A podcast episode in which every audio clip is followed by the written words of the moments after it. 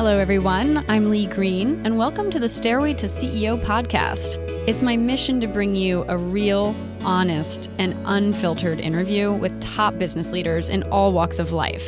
So, we'll talk about their climb to the top, their stumbles along the way, and the steps they took to get them to where they are. So, tune in to get inspired, listen to some real talk, and enjoy the show.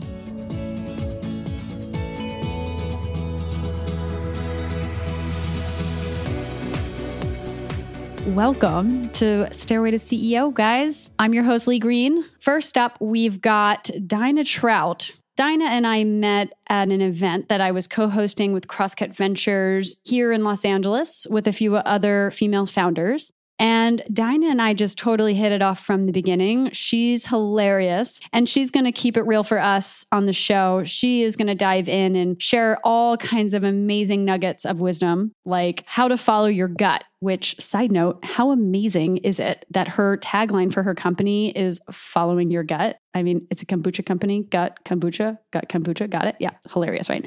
And how to build amazing company culture. She's done an incredible job in doing that. It's one of the most important things to do in building a business. She tells all. And she even tells us why not to be fearless. And I'm like, wait, what? I always talk about being fearless. What do you mean not being fearless? Like feeling fear? Oh, she goes into it. And I think you will love it just as much as I did. Guys, I hope you enjoyed the show. Please feel free to leave any feedback you want. I want to hear it all. I want to know exactly what you want to hear from these investors and founders and business leaders that will help you get to the next level. Can't wait to hear from you. And I hope you enjoy the show.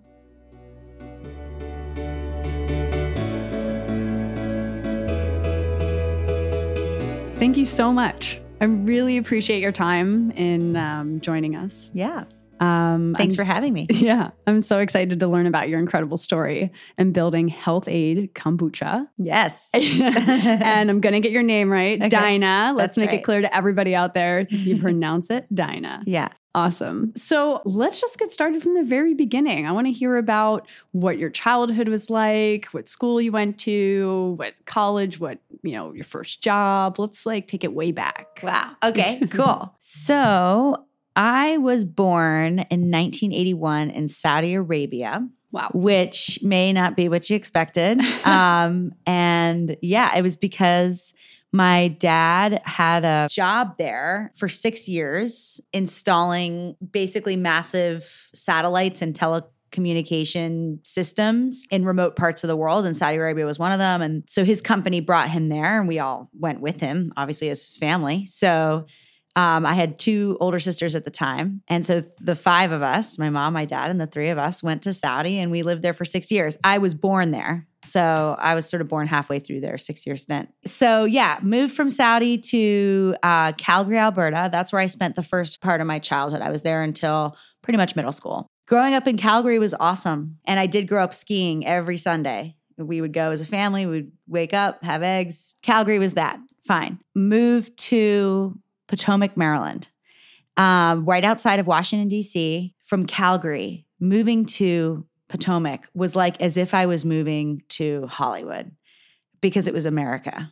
And it was like a really um, anticipated time. Like I was just so excited to move. I thought for sure I was going to live next door to Paula Abdul, right. and of we course. were going to be like best friends. So I was sort of surprised when I showed up to Potomac and it was kind of just like Calgary and that it was like a bunch of farmland and like not Hollywood. And I was like, what the heck? Anyway, definitely though, a lot of change culturally, um, more subtle changes, I would say, but major in a lot of ways between Canada and the US. And, you know, I had to deal with all that. So lived in Potomac, Maryland for my high school years. Um, my mom always cooked from scratch, everything, every day, super gourmet. Like I was that one in in high school that would come with like uh, not peanut butter and jelly sandwiches, but like you know, chèvre, roasted red pepper, basil on ciabatta kind of bread. Fancy, right? Yeah, a little bit gourmet, lunch. always healthy, always delicious. Mm-hmm. And I would find myself like splitting it with all my friends because they'd be like, I have Cheetos for lunch. Right. And I'd be like, oh, do you want some of my, you know, they're like, what's that? Yeah, curried cauliflower chips. so really i think uh, that's that was instrumental still didn't know of course that i loved food but i love food then i went to university at georgetown in DC just 25 minutes from home. And I did that because I was so close with my parents and I didn't really want to leave. Plus, Georgetown was a great school. So I just kind of wanted to be close. Uh, had a lot of fun in college, studied um, pre med, and was really into health sciences, sciences overall. I thought I was going to be a doctor and go to medical school. And a couple years in, I sort of realized that a PhD wasn't for me. Like I wasn't interested in doing research, and that was really what the PhD was for. So I sort of pivoted and decided to do my master's instead. And then I did a second master's in public health. So I ended up spending five years in Boston and got two master's degrees one in nutritional biochemistry and one in public health. So I definitely learned a lot about food and nutrition. That's really where it all started because combined with my love of food from the past and now my knowledge of food from a science perspective, I now kind of like really honed in on what my philosophy was around food. And mine was definitely different than a lot of people's in my school in that it was way more focused on how does food make you feel, mm-hmm. much more holistic mm-hmm. than a metric or like how much how many grams of sugar does this have or so I, I really got into cooking. I actually pub, self-published a cookbook at that time called Someone's in the Kitchen with Dinah. Really? You're an author. Oh, well, no idea. I mean, I think it was pretty much just my family and friends about it. But, um, you know, I was interested and I, I, applied to be the top Food Network chef every year. So I was into food mm-hmm. and I was fermenting all kinds of things. You came to my apartment during that time and there would be like things sprouting in the counter. I learned how to make kombucha back then. My husband, Justin, I met in Boston. He was at Berklee College of Music and he was a musician and we met at a restaurant he was a waiter and I was a um, hostess. It was fun coat room times. You guys are working. Um, it's great. Yeah. And uh, so he would first move. What's the story there? Oh, I mean, he was a waiter. I was a hostess. You know, we so we just like hung out. You know how restaurant scenes are. Mm-hmm. Like you spend all day together, and whenever there's downtime in the beginning, you know, like the four yeah. o'clock hour or at the end when you're closing out, you just kind of hang out, and everybody goes and gets a beer after, and. Mm-hmm. So it just sort of happened like that. So yeah, like we hit it off and Justin ate a lot of my food. And interesting thing about Justin, I think, and this does pertain to the story. It's why I'm saying it. He was really skinny when I met him. He was like 120 pounds and he's about six feet. So really skinny. And and it wasn't like a healthy kind of skinny. Um, he had trouble with like acid reflux and had a lot of difficulty keeping things down. And in fact, he was seeing a doctor and was about to go on meds probably for life to control the acid. And he really couldn't eat much. That's why he was so skinny because he just ha- always had an upset stomach. Everything upset his stomach. So he really just didn't eat a lot. And of course, as a, you know, bushy tailed, green eyed nutritionist, I'm like, let me heal you. Yeah. I know everything I, I need to know. You. Yeah. Screw the doctor. So I was like, give me six weeks before you go on these drugs. So we tried a lot, nothing worked. But then as soon as I started introducing fermented foods into his diet, literally within hours, everything changed. Wow. So kombucha, sauerkraut, kimchi, kefir, just a little bit of something every morning suddenly allowed his stomach to be able to digest other foods. So it was like really an interesting kind of data point for me that like these things actually have serious power. Mm-hmm. And, you know, fast forward to today, he's 175 pounds and normal, everything's normal and healthy. So it did heal him. Wow. And I think if you asked him his story, that would be a really big part of why he was into making kombucha. So we, we always ate fermented foods from then on. I felt like it had to be a part of our diet right. for sure. And uh, that's what it is. So we spent five years in Boston and I finished my school in nutrition and was like, well, what do I do now? I, I'm really passionate about nutrition, but I also have like $200,000 in school debt because I went to Georgetown and then Tufts. So like I need a job that's gonna help me pay that off. And anyway, so we decided that as a musician, he had to move either to LA or New York. And we had done the cold thing my whole life except for Saudi Arabia. It was like I and it was a particularly bad winter that winter in Boston. So we decided to pack up our Saturn with everything that fit. If it didn't fit, didn't come. And we drove to LA. So we moved out here and started our lives and I got recruited kind of ironically, I guess, by a pharmaceutical company. And it's only ironic because I was so holistic that I, I, was I was a person that wouldn't even take Advil. And in that five years, for sure, my drive to start something else grew. And it was the entrepreneurial drive for sure. Like the concept that like I wanted to work for myself and I had it in me and I knew I could do it. All that grew.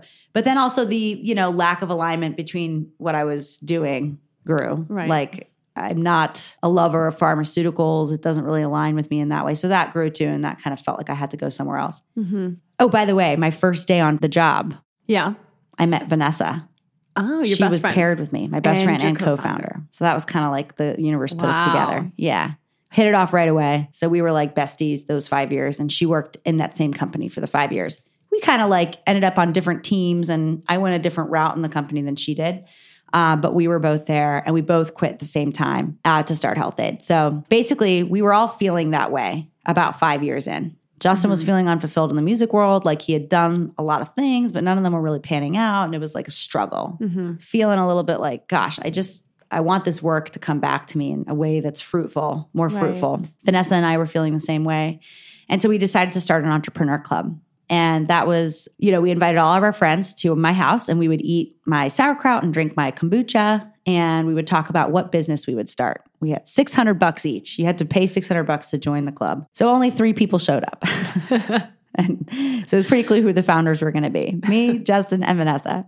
And we would come up with all kinds of ideas. We still have that binder. So Justin came back from the hairdresser, one of these entrepreneur club meetings, mm-hmm. and he was told it was his last hurrah. He had a year left before he was bald. Oh my god. And he was 28 and he was super upset about it. And he was like, I, I have to stop this from happening. 28. That's so young. Yeah. And you know, like Yeah. probably it's genetic, but still, you know, he was like, we got to do something about this. And so we're all like, okay, let's research how to regrow hair. So we start researching how to regrow hair, and we find that in parts of the world, they use the kombucha SCOBY as a as a as a mask on the head. For those of you who don't know, a kombucha SCOBY is basically a culture, and it it is not only an ingredient for kombucha, so you can't make kombucha without it, but it's also a byproduct of kombucha. So every batch, you have to make a batch of kombucha to make a SCOBY. So because I knew how to make kombucha, I knew how to make scobies. So it was like ding, ding, ding, ding, ding. You know, like when we saw that people use these things in the world to regrow hair as a mask, I knew how to make scobies. It sort of felt like, oh my gosh, what we'll do is we'll farm these cultures and then sell masks. And that's how we're going to, you know, that's Right. the business we're going to start. so it was a hair loss business, Oh my actually. gosh. So Yeah. did it work? Well, Justin was going to be our guinea pig. And we started, well, first I had to make a ton of cultures, right? Because we had to test this a thousand times. I'm a scientist after all. so I start making a ton of kombucha. I always had kombucha brewing in my house because, you know, that was who I was. But instead of making one jar, I was making 60 now, right? So now we're like really starting to farm this stuff in our closet. And I had to give the liquid away because I didn't, I couldn't drink 60 jars worth of kombucha every week, right? So I was giving it to friends, family, neighbors, whatever. And people were coming back being like, this is the best kombucha we've ever had. Like, can we have more? It's, they started even giving us money for it, Mhm. which was interesting because the business started, I think, before we quite realized. And I remember being like, they don't know what they're even excited about. We got the real business back in the, back in the closet, you know? We didn't end up ever using a mask on Justin's head because we were trying to gather enough cultures first to be able to like really get started. And our goal was to get like a couple hundred cultures. And an opportunity came up. One of Vanessa's friends runs a farmer's market in LA, and it's a particularly hard one to get into because it's so popular at Brentwood. And she was like, Hey, there's like a three month opening this summer because one of the farmers dipped. Do you want to sell your hair loss product there? And for us, we were so antsy to get started. You know, we had already done this entrepreneur club thing. We were already kind of like, you know, we had already waited too long to start this entrepreneur club in the first place. So it was just sort of like, ah, we can't miss this opportunity of selling in the farmers market. Right. But it starts in two weeks. Like we just we just don't have the culture thing. And so we all looked at each other and we're like, well, we do have like 60 cases of unlabeled kombucha. so people say it's pretty good. So the three of us decided to sell for the summer months at Brentwood the kombucha. And we would take whatever money we made and apply it toward the hair loss business. So in a weekend, we came up with Health-Ade, we made the labels, we taped them on. This is before the farmers market. You came up with all of Mm-hmm. all of it, all in a literally all in about a one hour period of time. We sat around the table and came up with the whole thing. Health-Ade, the brand, the anchor, follow your gut, best tasting, highest quality kombucha you can buy. And we made the labels. I drew it on like a post it, sent it to a friend of Justin's who was like a graphic designer and helped us out for 50 bucks in a case of kombucha to turn it into something a little bit nicer. So you came up with the anchor. Yes. That's awesome. So where did that come from? Why Health-Ade? How what happened in that hour? By the way, I'm now a believer, and I think it's a big reason we've been able to grow this fast that like creative things sometimes are best out of a pressure cooker. Yeah. Like, you know, and in just a couple hours, we were able to come up with all that. I think for two reasons because the, the pressure was on in a Mhm. way, but then also the pressure was off. Like, we didn't need it to be the thing that was going to change the world. 'Cause It was just going to be a summer thing, Right. you know? You're like, yeah, we'll do this one farmer's market. right? Yeah, or it was like a summer. Okay, Yeah, for the summer. So it was like we were going to do three months of it every Sunday. Okay. But at the same time, there was pressure on because it was like we got to like send all these like you know renderings into the farmers marketplace. So it was sort of like f- a funny thing. But yeah, I mean, the way we came up with everything is we knew that marketing is what sells, and so we wanted an icon because you know we admired all the brands that everyone admires, Nike. Apple, Right. And they've got an icon, so Uh-huh. we needed an icon, and um, we wanted it to represent what kombucha was to us: strong, grounding, made from natural elements. And we wanted our icon to be something that was like appealing to both men and women and not necessarily centered around like someone who does meditation and yoga. So we had three icons the anchor, the uh, a really cool lion head that my sister drew, and then the third was like a kitschy kind of like Popeye arm. So a few days uh, before that meeting, I was doing research on kombucha because remember, I was about to start selling it in the farmer's market and I had to learn about what the heck it was. Right. I knew how to make it, but like I didn't know the history and stuff. And I knew I would get those questions. So I was like reading up on it. And I learned that kombu stands for seaweed in Japanese Hmm. and cha is tea. So seaweed tea. Interesting. So, you know, there's some myth out there, perhaps there's some truth to it that back in the day it was somehow made with seaweed, or perhaps the SCOBY came from the sea. It does have kind of sea-like qualities. So it felt appropriate of the three icons to pick the anchor because the anchor obviously connects it to the sea. Yeah, makes sense. So that's why we picked the anchor. And Health-Ade because Justin was drinking a Gatorade at that meeting. and I was like, we were like, so what is kombucha? You know, we started writing down the words. And we were like, well, maybe to understand what it is, we have to understand what it's not. And we were like, well, it's not Gatorade. And then it was just sort of like, but what is, so what, what makes it different than Gatorade? And I was like, well, it's healthy. And Justin was like, so what about Healthy Aid? And then we were like, well, we don't want to be like judgmental and say that this is healthy and something else is not healthy. So then I don't know, we just kind of landed on Health-Ade and it wasn't a big deal. So we were like, okay, yeah, sounds good. Rolls off the tongue. Let's go. And to this day, I'm like, wow, what a great name we picked. Yes. Not just because for kombucha it's great, but like, let's say we do anything outside of kombucha, Right. basically is like better for you beverage. Hello. Hello. Amazing. And no idea about the potential there Yeah. at the time. and then follow your gut. Of course, it was meant to be like a tagline about kombucha, probiotics, your gut, gut health. But I had no idea that that tagline would be so meaningful to me because it's actually become like a business practice for us. I mean, we didn't know what we were doing. And how we got here was really by following our intuition. Mhm. And it's something, it's not only what we did to build this, but it's also what we want to like inspire others to do. It, it really felt almost like there must have been some kind of higher power in that day because I don't know how, but it all turned out just right. That's insane. So were you guys full time yet or just still part time? totally part time. Everything we were doing was nights and weekends. So mm-hmm. that okay, so we sold our first bottle March 25th, 2012. We were all still employed and working. So it was like, you know, nights, weekends, and it was really hard work. The farmers mm-hmm. markets are hard work. We love to go to them and peruse and taste and have fun. But let me tell you, those guys have to be there at six in the morning. They got, they've already packed the trucks, unpacked the trucks, packed the coolers, unpacked the coolers. You got to think about cash. You got to park. Your lug. Eh, by the time you set up, you've already done like four hours of work. Right. Then you've got the eight hour market or six hour market in the sun where you're selling and you're constantly talking and you're, and this is your company. So you're just giving your heart and soul. Right. It's hard. Exhausting. Yeah.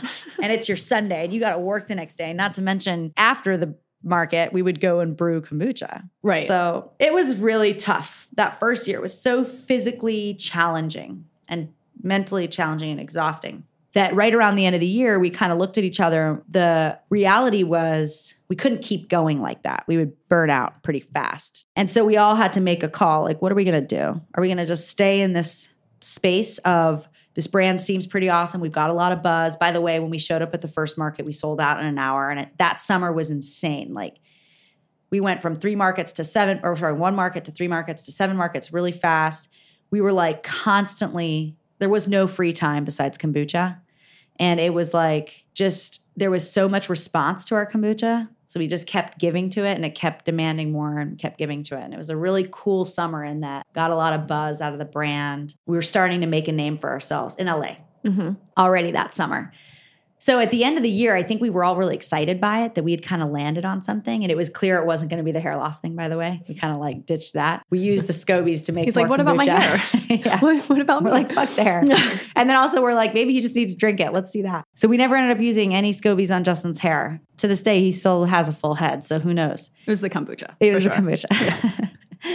but at the end of the year, we were like excited about what the potential was. We could feel it in our bones. Plus, this was our dream. Like we were really Mm-hmm. having fun and it was really fulfilling to do the business piece, even though it was so exhausting. But we realized like we're not going to be able to take it to the next level unless we were all systems go, all attention put on this, you Mhm. know? And so we had to make a call at the end of the year. And though everyone, our family, our friends were like, don't quit your jobs. Please don't quit your jobs and start a kombucha company from the farmer's market. Like, not a good idea, Right.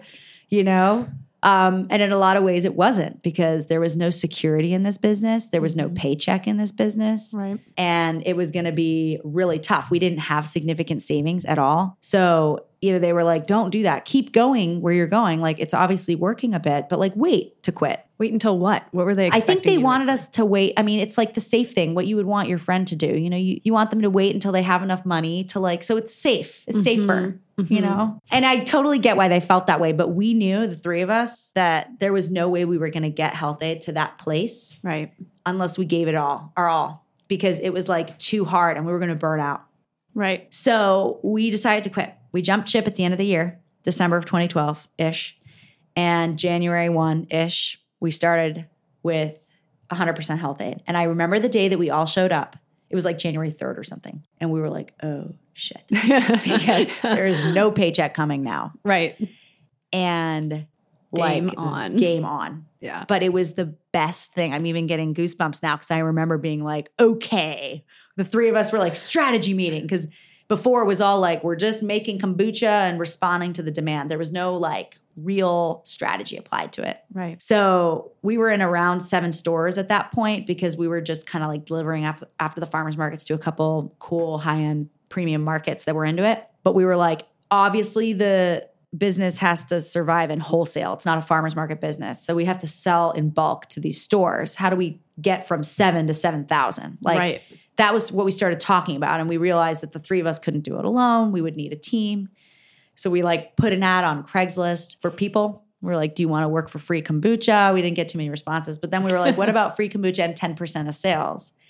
And we mm. did get some response there. So I remember March 1st, we had our first training session. Like 12 individuals showed up from Craigslist and they were just like passion people around kombucha and food. And they would sell our kombucha to stores and we gave them each a geography. And that was how we started. And in three months, we went from seven stores to 300. Wow. You know, taking that leap, I think, is something a lot of people struggle with. So, what were some of the things that, you know, you mentioned intuition and following your gut, but how how does one follow their gut a and b what kind of what was it for you and your team that was just like let's just jump now is the time to do this Well, people ask me all the time, like, how, you know, how did you get your confidence to do that? And I'm like, I wasn't confident. I was so scared. Mm-hmm. So it's not about being fearless. I actually I see sometimes people be like, I'm fearless. And I'm like, well, I wasn't fearless at all. So you got one up on us, you know? It does take courage. You do it anyway. right feel the fear and do So it there's anyways. different. yeah But like, yeah, it's not fearlessness because I will tell you it, it it was the scariest move we ever made. So I guess the intuition for me looked like or felt a little bit like a voice that was sort of like, you know, future looking and just saw that like I couldn't keep going like this. right like I- what I do you have to lose anyways yes, I just couldn't keep Yeah. going like this. Like it was like I wasn't happy at my job. I couldn't keep working my job, you know, 40 hours a week and then Health-Ade the remainder. I was so tired and exhausted. And then more importantly, I understood, I mean, you know, I don't know if it was my lessons from pharma or what. I understood that if like we really wanted this thing to take off, it was going to take more effort than we were giving it. It couldn't just be like the sort of like make kombucha effort. It was going to have to be way more strategic and like, Mhm. okay, so how do we get into Whole Foods? That's a thing. You can't just do that on nights and weekends. So I think it was just the understanding from the three of us that, like, if we really wanted to do this, it was going to take time and effort. We didn't have the money. So it's not like I could hire somebody to do that. if I did, maybe that would have been an option, but we didn't. So it was just sort of like an understanding that, like, if we were going to, and I think the three of us are a little bit risk takers. So we kind of looked at each other and we're like, well, what do we have to lose? We have a we have a job to lose, and that sucks. But like, I remember having the conversation of being like, we could probably get another job. We have five years of sales experience. It's not the worst thing to say. We went and tried to start a company and it didn't work, and Right. now we're back. You know. Plus, we felt like the farmers market was a place we could sell. So we knew at the very minimum we could make that like make enough money to like maybe survive. Although I will tell you, I was living on seven dollars a day, split between me and my husband. so it was a lot of ramen noodle. Right. and um, so it was it was hard. But like I don't know, the intuition really just was more like a a belief that we could do it, and gosh, would we regret it if we didn't? And that if we kept going like this, it wasn't going to work. So it was just sort of all these things, and the three of us together it certainly helped to have the three of us because everybody Right. was telling us, "Don't do it, don't do it, don't do it." And it was really the three of us that kind of came together. And though it felt very lonely, we did have each other to be like, okay, we're in this together right. it wouldn't have happened. I can tell you, it wouldn't have happened if we didn't quit our jobs. So I do think there is always, for every entrepreneur, you have to think about it like this there's always a price you have to pay. Mhm. It's just not that easy. But there is a price. That price is either going to come in monetary price. So you pay, you pay a risk. And a lot of people have the money to do that. And that's great. And you that risk would come through either investing in a company or investing in a person to do the work. But there's some kind of payment. now, if you don't have the money, that's okay. We didn't either. But the risk has to come through some other kind of form of payment. Right. And I believe that it really just takes work to grow a business, and work is done by people. So you're you're gonna have to do the work then. Right. It's either you pay somebody to do the work or you do the work. Yeah. So the pay, the the price is either going to come in the form of your time and effort and energy or your dollars. Yeah. And you just you can't get around that. So if you don't have the money, I'm sorry, you're going to have to quit your job Right, and work for the company. That's what it is. Take you got to jump at yeah. some point and Yeah. don't wait too long because you're just if you're stuck, you're stuck. Nothing's going to change. Right. You just lose more energy actually. Right, the momentum kind of slows. What have been some of the biggest challenges? Because you know, you and I were talking about this before about how like startups and kind of founders are glamorized in today's PR. And what are some of those missteps that you took or or failures that you had that you had to peel yourself back off the ground and, and get running again? Mm-hmm. Yeah, I think it's hilarious when people portray entrepreneurism as glamorous. I mean, I I don't know what is glamorous about entrepreneurism. Th- I'll tell you what has been so far. The times that I go to those glamour events and I feel very glamorous because I've done my makeup and I look pretty and somebody's like, you know, rewarding us for our hard work. That feels glamorous. The other thing I think that I see as glamorous is at the end of the road when entre- an entrepreneur acquires a bunch of wealth through selling their company or through building a company that pays them really well. Mhm. That's glamorous. Right. You know, they Or even just raising a huge Yeah. amount of money or fine. right. But that's actually not glamorous. Let me tell you, that's depressing. miserable. Yeah. it's miserable. but like you do meet those people that are like, you know, they've hit, they've they've come to the end. They have a nice house, like those things, and we think like, oh my gosh, they really did it because they did it themselves and they built it and now they own it. And it's like Right. we kind of, I think, fantasize about their life. But like, let me assure you, to get there, there was a whole price they paid. Yep. And that price is not glamorous. So I think that's a good thing to start with is like it's anything but glamorous. Yeah. And the challenges are enough to fill a thousand books. I mean, it's nothing but challenges. In fact, I think that anybody, I think that starting a business is literally just constant problem solving in the beginning, especially. You have this plan or this idea of how it's going to go, and then it doesn't go like that. And in every way you can imagine, you're basically problem solving. Something that goes wrong and you have to fix it. And then you got to do it better for next time. And you have to create a system so that that doesn't happen again. Okay, good. Done. Done with that problem. Now another one comes up and then another one. And it's like falling off a horse a thousand times a day and then getting back on each time, though you're bruised, tired, hurt, and doing it better. Right. The cool thing about that, though, is everybody has that capability. Like it's just work and energy and motivation and confidence. That's all it is. It's not skill, uh, you know, expertise. It's just about getting back up on that horse, you know, and doing it again. And I think that's like cool because everybody has access to that. You do. What's something like specific, maybe from the early days, that just like kind of took the wind out of your sails or made you think like, oh my gosh, am I cut out for this? this Hmm. yeah. is crazy. Yeah, I mean, and I, I think like when you ask like what are the challenges, like a few themes come up. I mean, the first theme that comes up is definitely money, capital. Mhm. Like when you're growing super fast like that, you are spending money for things that you're not going to see the money returned from for a while. So like we would be spending money in March for something I wouldn't see the return on until like October. That's what the reality is when you're like doing this distributor game of like selling distributors, then they get to the store, then the store has 45 days to pay the distributor, distributor has 90 days to pay you, you know, stuff Yeah. like that. And you don't yet have the like clout and like performance to be like negotiating better terms. Mm. So they're like, no, no, you're getting 60 days payback or we don't carry you. That's like basically what's happening in the beginning. And you're like, okay. so, you know, it takes capital to drive that at that kind of speed. And, you know, we didn't have it.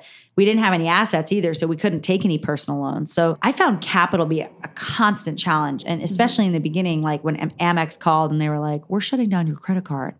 Oh, we were no. like, what? like that's how we buy things. So it was like really hard in Yeah. the beginning, the capital game. We manufacture our kombucha. So all of the equipment it takes to do that, like one stainless steel tank Mhm. just to brew the tea.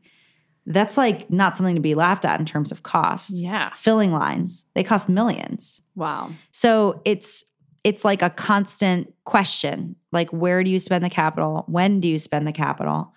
Um, and how do you get the capital? Have you fundraised? I Mhm. assume. How much have you raised so far? Let's just say I, I don't say the exact amount, but Yeah. we've done five rounds and it's been over 25 million.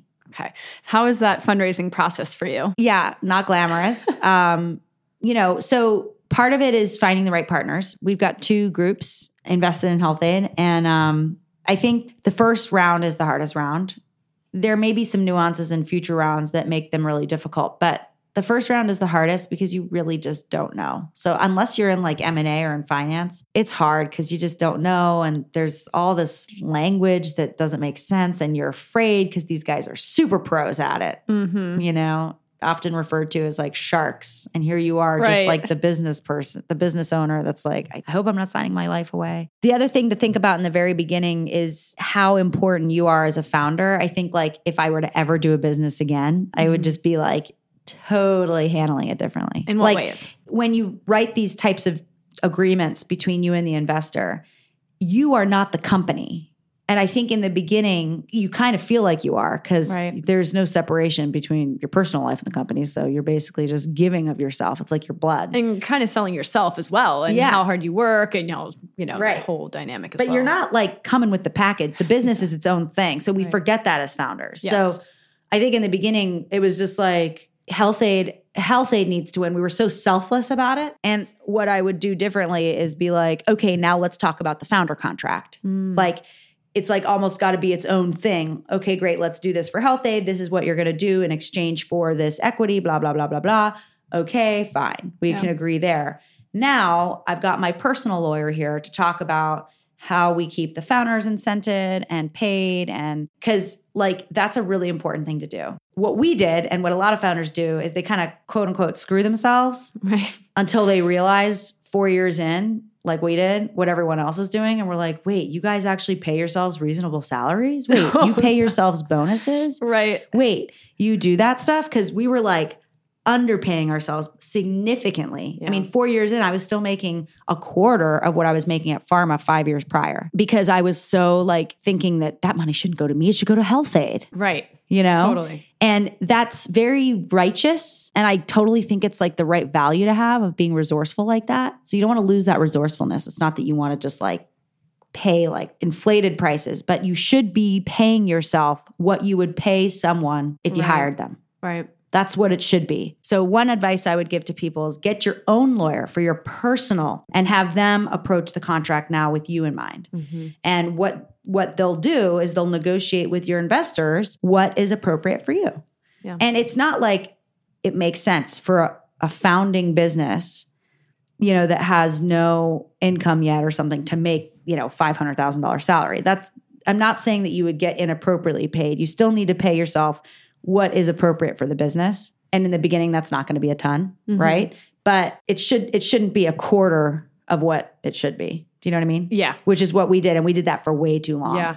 And then we found ourselves in a position where I'm like, I'm working so hard, I can't even afford like my groceries. And I remember when my Mhm. investors being like, "Why? Why do you pay yourself so little?" Right. And we were like, "Well, Are we supposed to? yeah." And then we kind of realized. So then the the last two rounds, we got smart and started thinking about that. But it was a little bit late. Like we had Yeah. lost a lot of. Like I would have been in a totally different financial position at that point if I had just paid myself a nor- more normal salary. Right. So I tell founders all the time, like when you're at that point of investment with like private equity investors and stuff like that and venture capital people, that should absolutely be a part of the conversation. Yeah. And as you get more successful, it should increasingly be more of a part. Right. Um, not just what are you paid, but also how are you incented? Right. Every time you get diluted, can you introduce some kind of a uh, protection for yourself or bonus? Like if you hit these markers, you get to keep some of that ownership that you were going to lose Yeah. because at the end of the day, the, the investors are not doing the work. Um, right. And I feel like a lot of founders get into their business bootstrapping it so hard and they take so much of a pay cut and they kind of don't know when to switch that off Yeah. to finally start actually getting paid a normal salary. Yeah. Um, so that that's a really good point and really good advice. Yeah, there is no award for the least paid. Right. Um, and that took us too long to figure out. So that's one piece. Another lesson is I think in the beginning, again, we were so inexperienced and kind of like green that we saw these investors as almost like we almost like idolized them Right. and like they were on a kind of like pedestal. it's like, please like me. Yes. Look what a good job we're doing. Yeah. And I think that's like actually really problematic. They can't Yeah. be good investors and board members if you're too like positive and too like sugarcoaty. I guess is the word, not positive. Like if you're sugarcoating everything and if you're not appropriate, like if you're listening and not actually saying your opinion enough, you know, um, it's actually problematic. It doesn't make a very functional relationship. So in the beginning, I think we would be like our board meetings, for example, would all be about how awesome the quarter was. We got zero value out of those board meetings for as a company, which really doesn't do us any good if we've got serious experts on the board, right? They're just basically hearing how good their investment is going. That's it. Right. So it took us a couple years to figure out, but when we shifted the board meetings to be more of a dialogue, in fact, the update for the quarter was sent to them in advance, and it was sup- it's supplementary, so we don't even discuss it now. It's sent in advance about a week early. We give them the supplement deck. It has all of the updates, the great hires we've made, the great strides we've made, all that stuff. It's sent to them, and we're like, "Do you have any questions on that? Let us know." We're not even covering this in the meeting. And in the meeting, meeting we call it our discussion deck, and it's a totally separate deck.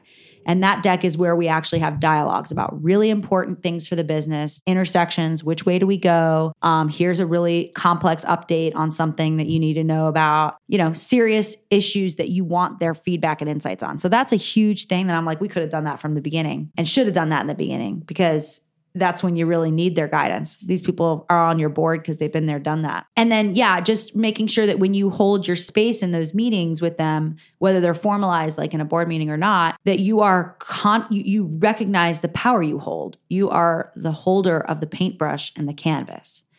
You have a vision, you got it to where it is, you know a lot more than you think you do.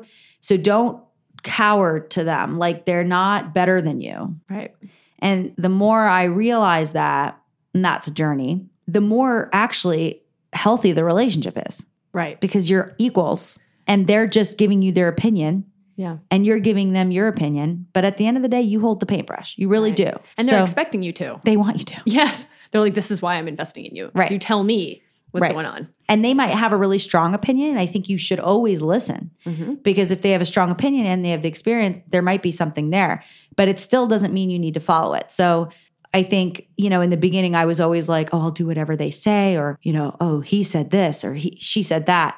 I didn't quite appreciate my own role there. So I don't Yeah. know. I think the faster you can go through that and realize you hold the paintbrush and you hold the power, it's way healthier. Another challenge I would mention besides capital is the personal one. Like, and I kind of think we touched on it a bit with the board, but or the investors, but like your personal journey through this Yes. CEO thing is like a really important one that we don't Mhm. talk about. Where you start with this vision and this idea to where you're going to end up if you're an operating CEO, which is you're operating a company, a business, a product, 200 people now for us. It's a whole thing. Mhm. You know, I didn't know how to do this back then. And I couldn't have done this back then, actually. I wasn't the right person yet. Hmm. So, what do you mean by that? What made you the right person? a lot of things, everything. Every time I fell off that horse and got back on, back on, but it's important not to only think about those external things as important. Like, okay, let me be more specific. You know, we talked about, for example, like coming to those board meetings with like a lot of insecurity and thinking that like they're better than you. Y- you have to drop that baggage and you have to work to drop that baggage. It doesn't just happen. You know, you have to sort of analyze why are you doing that? How do you stop doing that?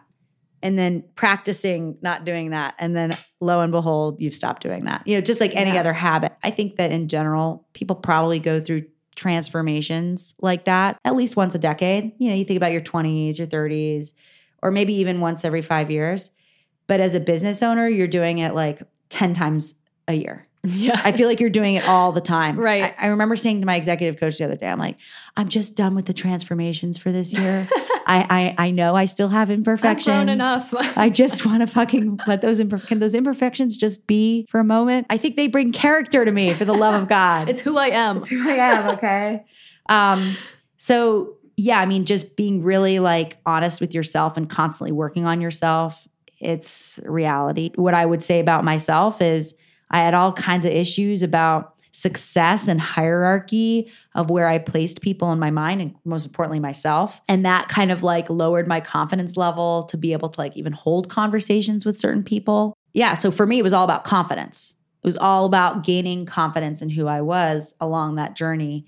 And what's crazy about that is I I had access to it the whole time. Right. Yeah, that's the weird thing about confidence is it's like a it's like in your head. Right. You know? It's there. Gosh, It's I had the same feelings 5 years ago about what I needed to do. I just didn't have the courage to say it, Mm. you know, to person XYZ or situation XYZ.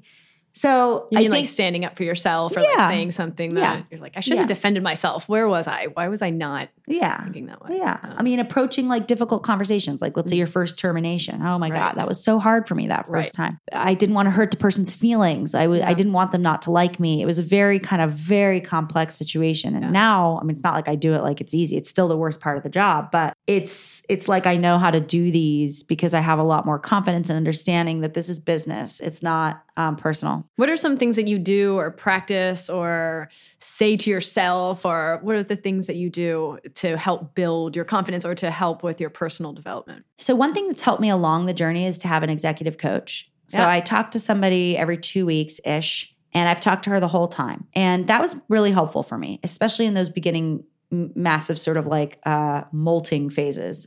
right. um, because they really like, you know, you would be able to talk to them about that insecurity Yeah. You know it's happening. right It's not like they would be pointing it out to you. Right. You would know because it's Mhm. eating you up inside and you Yeah. can't stop crying about it. and you're like, why? I'm so stupid. Why did I say it like that? Or whatever. And Yeah. they can really help you kind of like work through each issue. And sometimes it's just talking about it. And, you know, each time it maybe led me to like a book or like some kind of habit or practice. I don't know that there's like one in particular that I would be like, oh, you got to do that Right. because each one is so p- specific to the issue at hand. I think the important point is that you're working on it and that you give yourself the space, the time to work on it. Yeah, I think coaching is something that's completely underrated. And I don't think founders really talk about it enough. The ones that are getting coaching and Yeah. It's huge. it's really important. Yeah. I think it's hugely important to me. And I think every person's different too. Like Justin doesn't get a lot. He he got a lot out of coaching for a bit, but it's not as much his thing. Mhm. So I think you got to find what is your thing. But the most important thing is space. You got to have, you know, like everything takes work. Yeah. So that takes time. You got to put away time for your own development. The other thing that people don't talk about enough is like the company piece. Like, so you see a product on the shelves. This is what I hear all the time. We're like, oh my God, it's everywhere.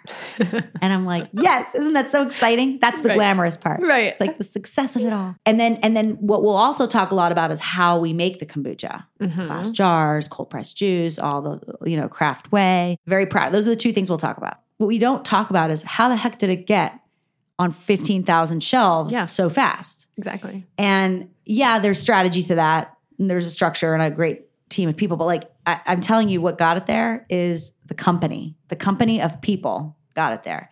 For me to have gotten it there, we, like, not me, we, the founders, we had to build a really strong company to do that. Nobody talks about that part. Yeah. The Building the people, the, team. culture, the values, the team. And I'm not Yeah. just talking the structure, it's the people. Right. How do they all work in unison to this goal? I mean, you can't Yeah. double and triple the size of a business without having a team that's really in unison. Right. And so that's the piece that I'm like, it's funny that nobody really talks about that one because it's like so important to me.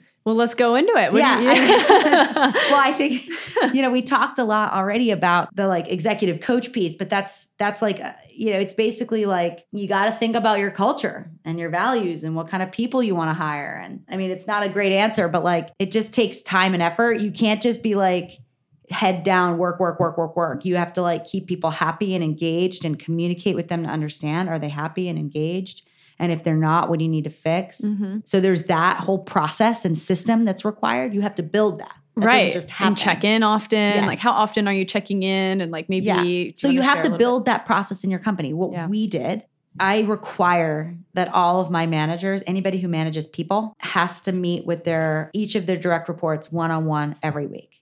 Okay, doesn't sound that game changing. But everyone resists it at first because they're like, well, I already like touch base with each of my people once a week. That's like a no brainer.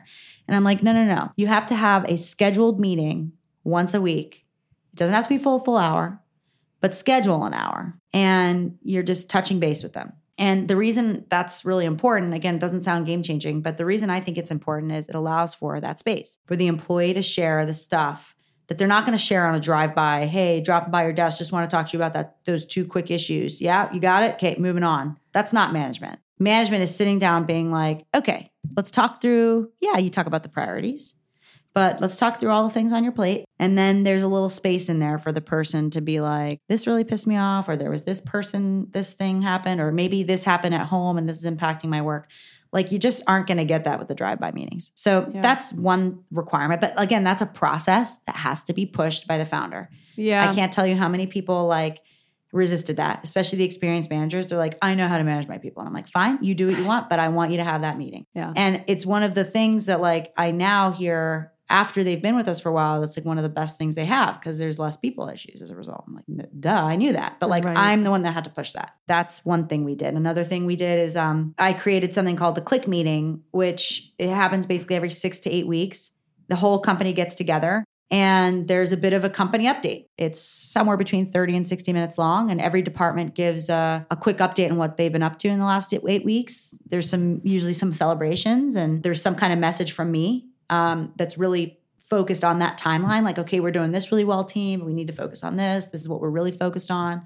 But it's a really kind of like team, sort of like a team meeting every six weeks, and then you know, we do reviews twice a year. That's a process that has to be implemented. How do you do those reviews? How do you like make sure all the reviews are being done the same? Incentives, bonus, KPIs, these are all things you have to introduce and you have to build it how you want, but this is all how you get a company to run. And then, you know, do you get everybody together once a year? I say yes. So once a year in the holiday times, we have what we call Victory Week.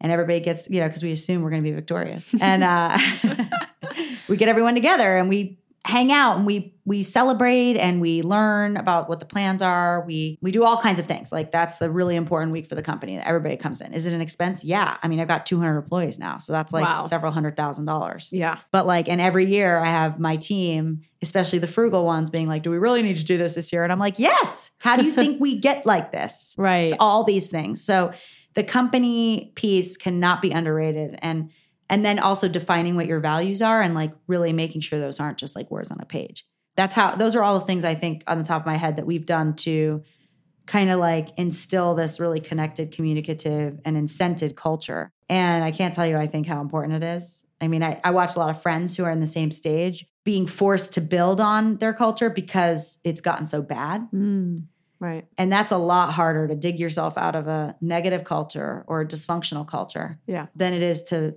maintain a strong one. Yeah, there's always tweaks. I'm not saying my culture's perfect hmm at all. It's not. But we focus on it. And with that focus and that process and those systems comes a return, just Yeah. like everything else. Yeah. And that return is a team that's pretty communicative, they're pretty in unison. So you can hit your goals and you hit your goals and suddenly you're everywhere and everybody's like, oh my God, that's so amazing. And you're like, well, it actually took people. Right. It took people working together. Yep. So just three more questions, I think, before we wrap. Um, first question is What's your favorite flavor of kombucha? It is pomegranate, no question. But the jalapeno kiwi cucumber is sort of like a very coming on strong for me. Sort of tastes like a mar- margarita without the tequila. It's Awesome. amazing. Yeah. Mine is definitely the pink lady apple. Oh, nice. my favorite. Nice. Um, other That's our number one flavor, by the way. It is? Mhm. I've got good taste. Must you be you. I'm just buying all of it. And you're like, oh my God, sales are through the roof for that one.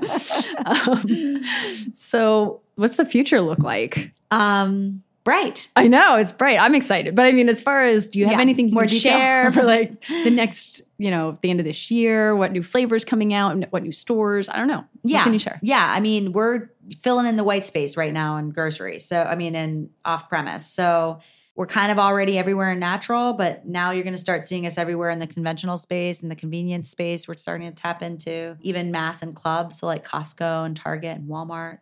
Um, so that's huge. Just us expanding into just more places that you shop, even gas Yeah. stations is the thing. So that's the future.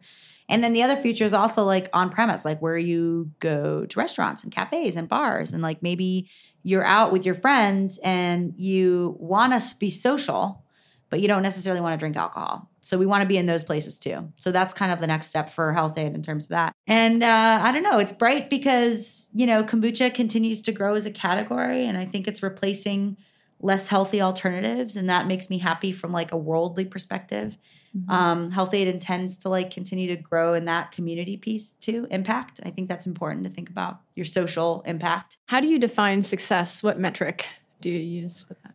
You know, that's a moving target. Success is a word that I don't quite re- like I don't really understand that word too much. For me, the word is more like happiness. So I guess success is happiness, and that's why it's a moving target because what makes me happy changes. I think if I were to see the position I'm in today 5 years ago, I would be like, "Oh my god, like you just you could just stop right there." Yeah. but obviously things change and i i want more things for myself and i don't mean material things so that you know as long as you're always tapped into like what makes you happy and you're going for those things i think that's successful Well, that's about it. I think if you have any other advice for aspiring entrepreneurs, do you have anything you want to share? yeah so follow your gut you number go. one and not just plugging my tagline there but kind of Kind of. and then i've got this quote you've heard it behind my computer i did then what i knew how to do now that i know better i do better Nice. I think so many of us put like an added coat of guilt on top of things we did wrong, Right. but you didn't know before you knew. So don't put that guilt on there. Like so much of business is figuring it out as you go. And I think we hold ourselves back by adding that extra layer of like, oh, I should have known better. But how would you have known better? You've never done this before. Mm-hmm. Right. So giving yourself that kind of like cutting yourself a little bit of slack there Yeah. and just being like, okay, I made a mistake. The faster you can move on and not hold yourself back, I swear, the more successful you'll be. I agree. There's a really cool little artwork or saying in your bathroom that I noticed. Oh yeah, which one? The pink one or the blue one? Awesome is Uh, wildly inconvenient. Yeah, that's Justin's. So quote. being wa- being awesome is wildly inconvenient. That's true. It's not glamorous. exactly. and we'll end with that. Thank you so much. I really appreciate your time. It was Yeah, awesome speaking Thank you. It was Thanks. nice talking to you too. Thanks. Thanks for listening to the Stairway to CEO podcast. Once again, I'm your host, Lee Green. You can learn more about Health-Ade Kombucha at www.health-ade.com. That's health-ade.com. If you have any burning business questions, please feel free to reach out to us at stairwaytoceo at gmail.com. We'd love to hear from you. And if you like what you hear, be sure to subscribe to the show, tell your friends, and leave us a review. Until next time, keep on climbing, guys.